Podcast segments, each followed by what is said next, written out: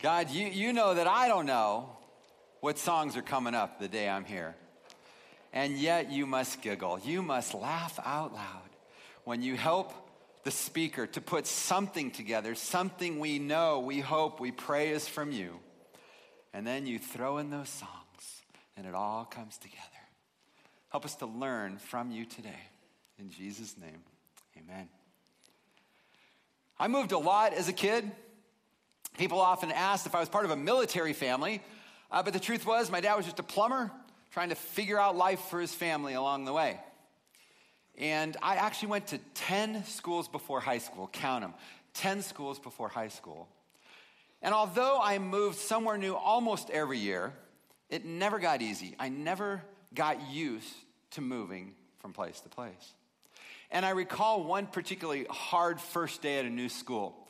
It was in a little town called Lake Elsinore in Southern California, and I was in the fifth grade. And at our first recess, I went out and began to wander around this new elementary school campus I was at. But I, I made, I made one small mistake, one little mistake that could have cost me dearly. I went down to what was called the lower field. Now, I didn't know it at the time, but nobody in their right mind went that far away from the yard duty teacher's watchful eye. So I'm wandering around down there, minding my own business, of course, and all of a sudden I am kicked hard in the, uh, the backside. And I whirl around to see a young man I later found out was called Robert and Robert had behind him a group. No, no, no, let's be clear. He had a gang. He had a gang who had his back, and he said, Let's fight. My mind started thinking as fast as my little body began shaking. I, I wanted to tell him I'm a peace loving 10 year old and I want no part of trouble. I stood there silent for, etern- for what seemed like eternity as my flight, fight or flight adrenaline was kicking in. And to be truthful, I was definitely leaning towards the flight. But before I could say a word, I, I heard a, a voice behind me Leave him alone, Robert. And I turned around to see a gang, a group of guys soon to become my best friends, who were at that moment just saving the new guy's life. The rest for me is a blur of screaming, yelling, swearing, but ultimately no punches were thrown that particular day. That night, I'm laying in bed and I begin to cry. And my mom heard me, so she came in. I was so scared, so underprepared to fight anyone, so uncertain of the next day. I didn't want to sleep. I didn't want to get up. And I certainly did not want to go back to that school the next day. And my mom sat on the edge of my bed. She stroked my hair, as she often did. And she spoke words of comfort to me until I drifted off. Have you ever been afraid?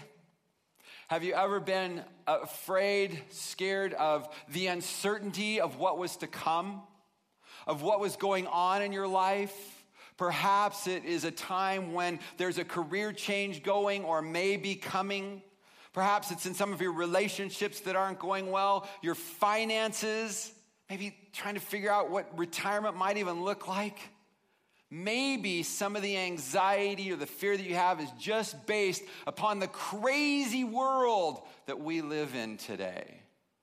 Have you ever been so overwhelmed with those kinds of thoughts that you don't want to go to bed, you don't want to sleep, and you certainly don't want to get up and face the next day? Have you ever just needed someone to sit and encourage you and comfort you? If so, this message today from Daniel is for you. It is for you.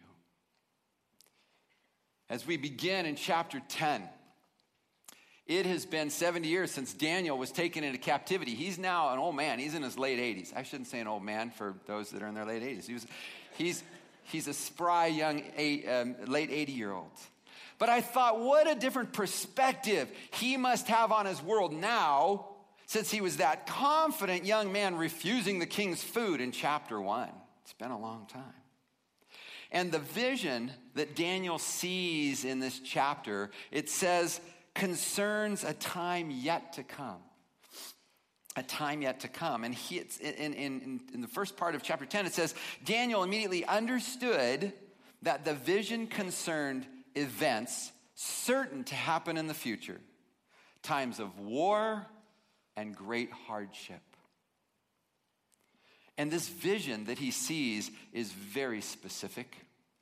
In this vision, there are nations and kings, and they will rise and they will fall. But most of the vision, most of it is not good news. It speaks of people dying by fire and sword. Others are going to be put in jail and robbed, and many will be persecuted. War, hardship, persecution. Do those words sound familiar to you? Do they sound like words that could even be used today about our world? How concerned are you for this time yet to come? For those who heard me speak early in the summer, you know my, my new love for the people of Honduras. But it is a nation that is exploding with violence. Over 1,000 young people, 1,000 teenagers have been killed in the last three years just in one city, the city of San Pedro Sula. And that's the city that my team flew into and flew out of. Honduras is a country out of control with drugs and crime and violence, and there is no hope in sight, and that saddens me greatly. but I don't need to give you guys the details of our world. I can just name the places, and your mind can fill in the unfortunate, horrible details of what's going on there. For example, Israel, Syria, Iraq, Ukraine, North Korea, the United States, California. California, a state so big, so unmanageable that they want to divide us into six states. Grass Valley. And I don't even have to give you names. I can just give you words to ponder. Words like trafficking, terrorism, oppression, Ebola, and meth. These words, these towns, these phrases, these, these countries, these things we hear, they can cause us to lose sleep at night. They can cause us to stay awake wondering what is going to happen. They cause us to feel hopeless, like the world is out of control. And we've been studying the book of Daniel, and honestly, I don't think Daniel's world was much different than ours. I think that Daniel would take those countries or those cities and he would replace them with his own. He would take the words I mentioned, he would replace them with the current concerns and troubles and struggles of his day. I don't think it was that much different. But he feels so inadequate to go on, so inadequate to be a man of God that he says this. He says, How can someone like me, your servant, talk to you, my Lord? My strength is gone, and I can hardly breathe. He's saying, How can I go on in this seemingly godless world? But then, but then, but then, in one verse, in one sentence, everything changes for Daniel. 10, 19, the first part of it. Don't be afraid. Don't be afraid, for you are very precious to God. Peace. Be encouraged. Be strong. This is an amazing one verse that changes things for Daniel. Now it says that these words of encouragement were in a vision. It was brought to Daniel in this vision by one who looked like a man. That's all it says, one who looked like a man. And, and so I read up all, all the commentaries on what they have to say about that. And commentaries wonder whether this was an angel that was sent by God with this message it could have been what's called a theophany, an actual appearance of God. They say perhaps it could even have been Jesus himself speaking to Daniel. And, and, some draw that conclusion because this description is very similar to how the Apostle Paul describes his vision of Jesus in the book of Revelation when he says, Someone like the Son of Man wearing a long robe. I don't know. I don't know. But either way, Either way, I know this message was sent to Daniel for his encouragement and ultimately for ours as well. So, our theme for this whole Babylon series has been standing strong in tough times.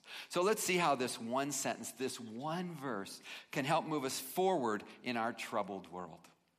And the first thing that Daniel was told is this do not fear.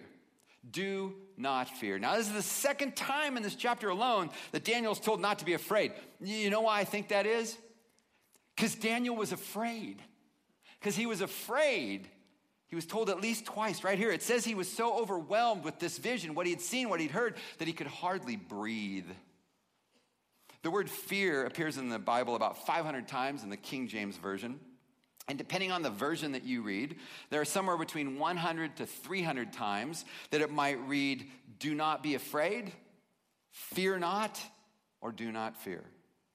Some commentaries, this has actually hit Facebook recently, for right or for better for worse, for right or wrong. It says that one commentary said there might even be 365 fear nots in the Bible, one for every day of the year. Well, why so many? Why so many times in the Bible does it have to remind us again and again to not be afraid? And I, I think it's, it's, it's, the point is so easy because we're all afraid. Daniel was, the people in the entire Bible time were, and guess what? We are too. We're scared, we're afraid, we're nervous, we're frightened about what is to come. So, why can't we be told one time? Why, if somebody tells you one time, hey, don't be afraid, are you like, okay, done, I'm no longer afraid? I think we, like Daniel, grow weak. We get weak. We lose our courage, we lose our strength, and we have to be reminded over and over and over again that God is in control, that He is in control. And, uh, but I was, as I was thinking about this, I was thinking that this idea of fear or the word fearful, to me, it's all about context. It's all about context. For example, you would not tell a person who's depressed, hey, stop being so sad. You wouldn't go up to someone who has an eating addiction and say, you know, you shouldn't eat so much. It wouldn't do them any good. And when you are scared about something, whether it's your finances, your health, the state of our world, just being told, hey, suck it up, or don't be such a chicken doesn't do any good either, does it? You see, context, it's all about the power behind who is telling us to not be afraid that makes the difference. It's the power behind the person who is using those words.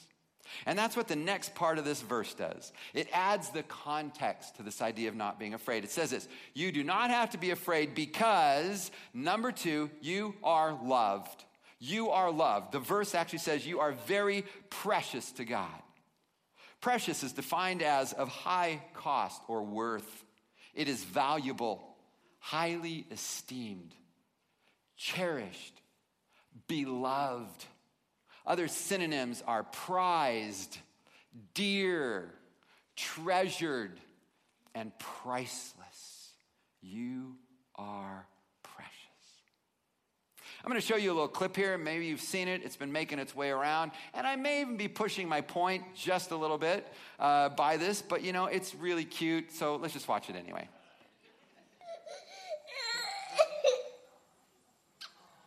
Yeah, you've seen it.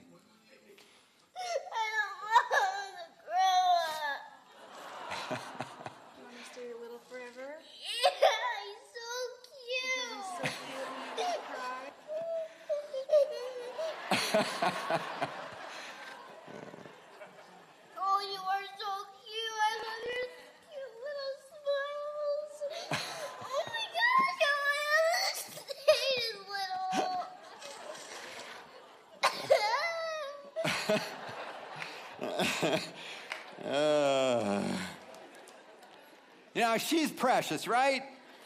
But it is her love for her brother that best describes our word precious here.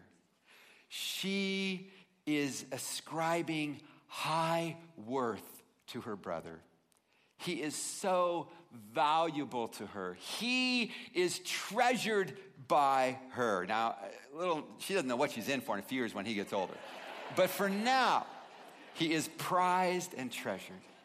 And I believe that that's the same way that God loves us. Leave out the leaving small, staying small forever, just the idea that God thinks we are so precious.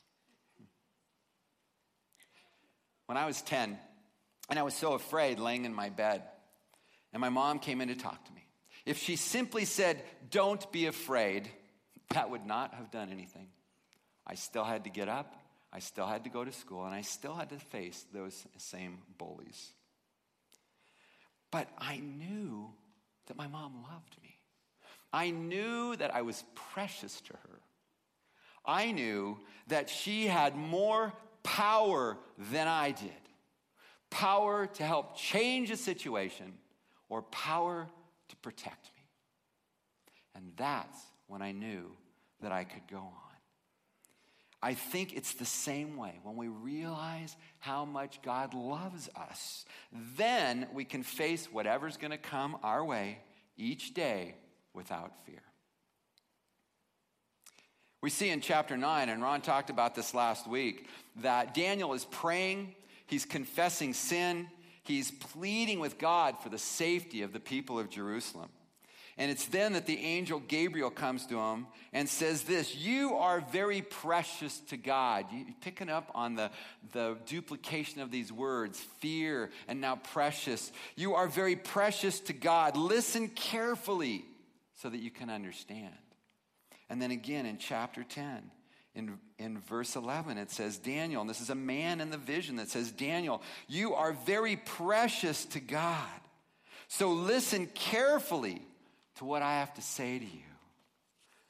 Have, are you afraid? Do you believe that you are loved, that you are precious in God's sight? If so, are you taking the time to listen carefully? Are you sitting at the foot of Jesus?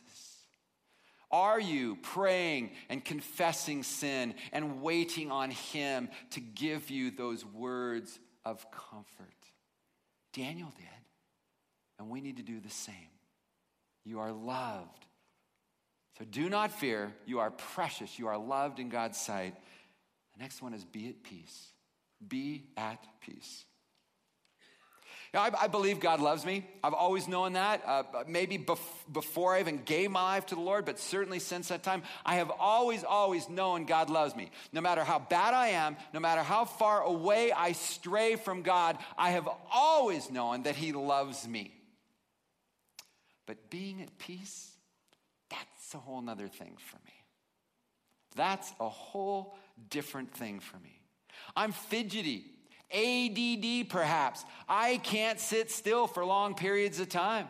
I got to have a podium with some room around it so I can move. A couple weeks ago, Kim called herself as having the personality of a hummingbird. I'm with her on that one and often my heart is restless. The word for peace used here is the familiar word shalom. It was used at a time in both the greetings and the farewells. Shalom speaks of fulfillment, harmony, friendship, and restored relationships. It was meant to act as a blessing on the one to whom it was spoken. May your life be filled with health, with prosperity, and victory. In the New Testament, the primary Greek word for peace is eirene, eirene, and it refers to rest and tranquility. Jesus is called the Prince of Peace by the prophet Isaiah. Jesus came to forgive us of the things we've done wrong so we can have peace with God and restore our relationship, our broken relationship, as a result of our sins. There are commands, God, Jesus, there are commands in the Old Testament and the New Testament to seek peace. In Romans 14, it says that we should make every effort to live at peace with everyone. As believers, we have an obligation, Colossians 3:15, to let the peace of God rule in our hearts. That means we have a choice, either to trust God's promises, which would then let the peace rule, or to rely on ourselves and reject the peace that he offers. Peace is also a fruit of the Spirit. So if we are allowing the Spirit of God to rule in our lives, we should experience his peace. To be spiritually minded brings life and peace, according to Romans 8 6. We know that this world will continue to have wars, it will have conflicts until Jesus comes to establish true, lasting peace. But God will give his peace now to those who trust him. Daniel is living in a world that did not offer enough peace, much like our world today. He was so troubled and he was struggling to move forward in his life. Now, I know this hasn't been a particularly uplifting or happy message yet. I, I hope we'll get to the encouragement. But I have to say, I was so, so saddened by the passing of Robin Williams a couple weeks ago. He, along with Tom Hanks, have always been my favorite actors. And Robin's movies have made me laugh and cry and certainly be encouraged, especially this one, Hook. Hook, check it out. The story of an older guy who gets to act like a little kid. The story of my life. I'm still seeking that out just about every day. Robin battled with drug and alcohol abuse his addictions were linked to his depression he suffered for much of his life. In a 2010 interview, when he was working on a film Insomnia in Alaska in 2003, now I just need to say that if you're struggling with depression, working on a film named Insomnia in Alaska is probably not going to be a healthy thing. He said he felt, quote, alone and afraid. He said that led him to drinking as a way to cope and ended up hurting his relationships with his family. Quote, I was shameful, did stuff that caused disgust. That's hard to recover from. We'll never know exactly what Robin was feeling, what he was thinking that night that he took his life. But I do know that Robin Williams, like so many others, needed, needs peace. I'm grateful for doctors, doctors who can come alongside people in those times of anxiety and depression and can offer medications that can help them to cope, can help them to move forward. I have seen the benefits of these things. But we also recognize that only God, only God is going to provide that true and everlasting peace. And, and I just have to say this. I, if any of you are suffering with anxiety, with depression, seek help. Seek help from God and seek help from others so that you can get the best that anyone has to offer and you're able to go along on your way. I remember as a young man finding Philippians uh, 4, 6, and 7 trying desperately to cling to this truth. Now, there was a, a, version that was done earlier. I'm going to do the NASB, which is more similar to what I, what I learned as a, a young man. But I wanted this verse so much. It says this Do not worry about anything, but in everything, by prayer, by supplication, with thanksgiving, let your requests be made known to God. And, and the peace of God which surpasses, which transcends all understanding, will guard your hearts and your minds in Christ Jesus. Beautiful. Can I be honest? Is it okay for a pastor to be honest? I'm not quite there. Are you? I still worry. I still worry. I honestly don't know if it's my lack of faith, if it's my upbringing, or if it's just my personality. But this idea of finding peace is a struggle for me. What does experiencing God's peace look like to you? Have you been able to find that peaceful, tranquil place in life? Honestly, this is the place where I should jump off this stage and have you guys come up. You that have a better handle on this, you that have overcome, you that understand and have found that spot, you need to speak to us about that. I'm not there yet. But I do know this. I know this without a doubt. That God offers me this. He offers me this. And I need to continually trust Him and to seek His peace. And I've been about that for many, many years. I'm on the journey. Maybe you're somewhere on that journey with me. Don't be afraid. You are loved. Be at peace. And finally, Daniel is told to move forward, encouraged and with God's strength. Move forward, encouraged and with God's strength. Daniel is describing himself or being described in this chapter as having no strength. It says his face was deathly pale. He was feeling very weak. He was barely able to breathe. He even fainted and lay with his face on the ground. But then, but then, when he heard this one verse that changed everything, when he realized what it was all about, it says this I suddenly felt stronger. I suddenly felt stronger. Words of encouragement at the right moment strengthen us to go on, don't they?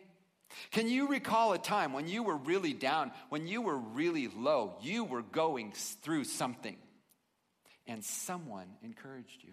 They may not have had a clue that you were even in this dark spot. And there they were, speaking words of life into your tired, hurting soul.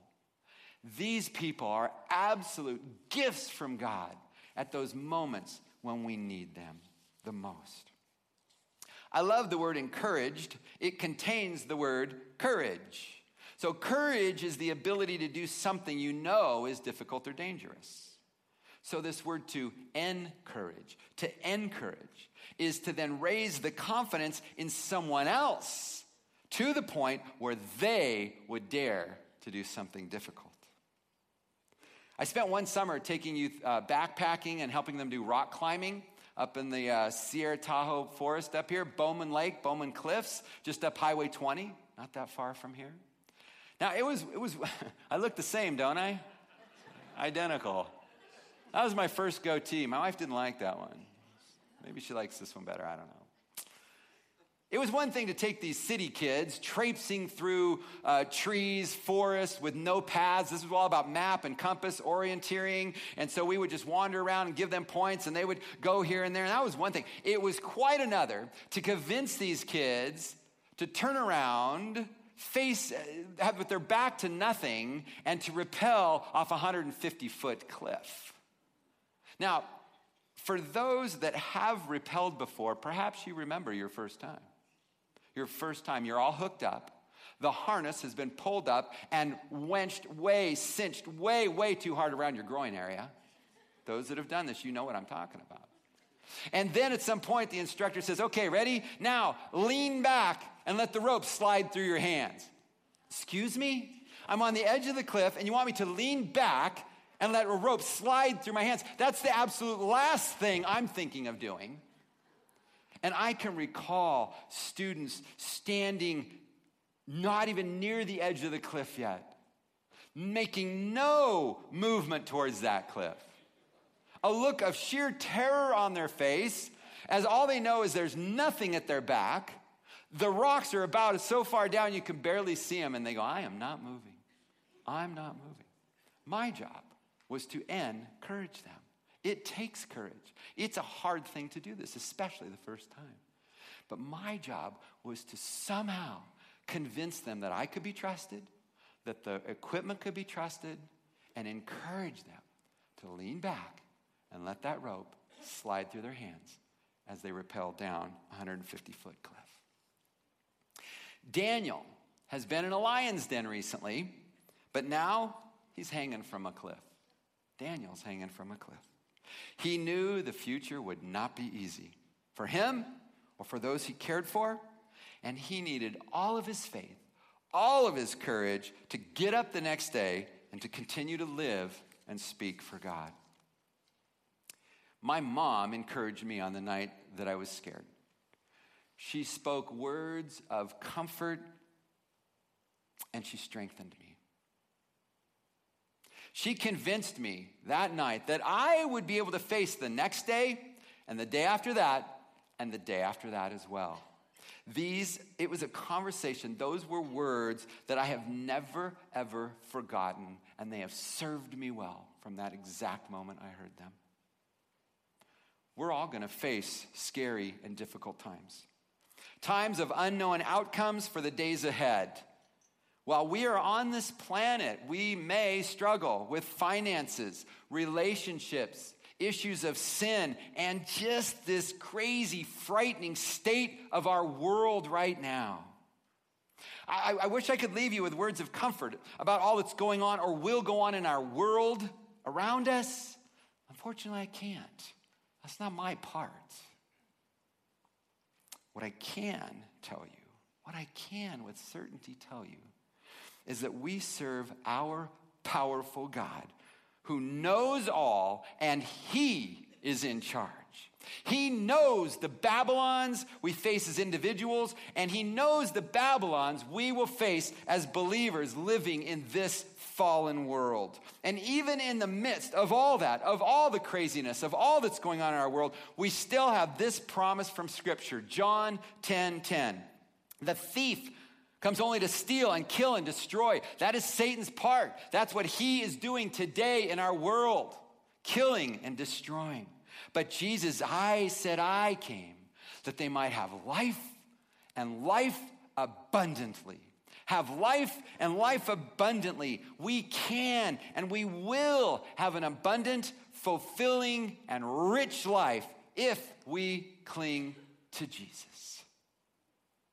Daniel has shown us that his character, his holy habits, his fierce love of God brought him through the most difficult and challenging of times in his day.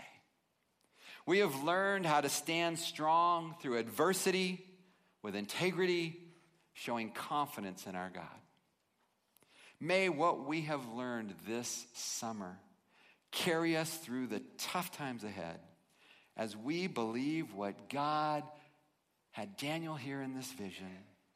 Don't be afraid, for you are very precious to God. Peace. Be encouraged. Be strong. Let me pray for us.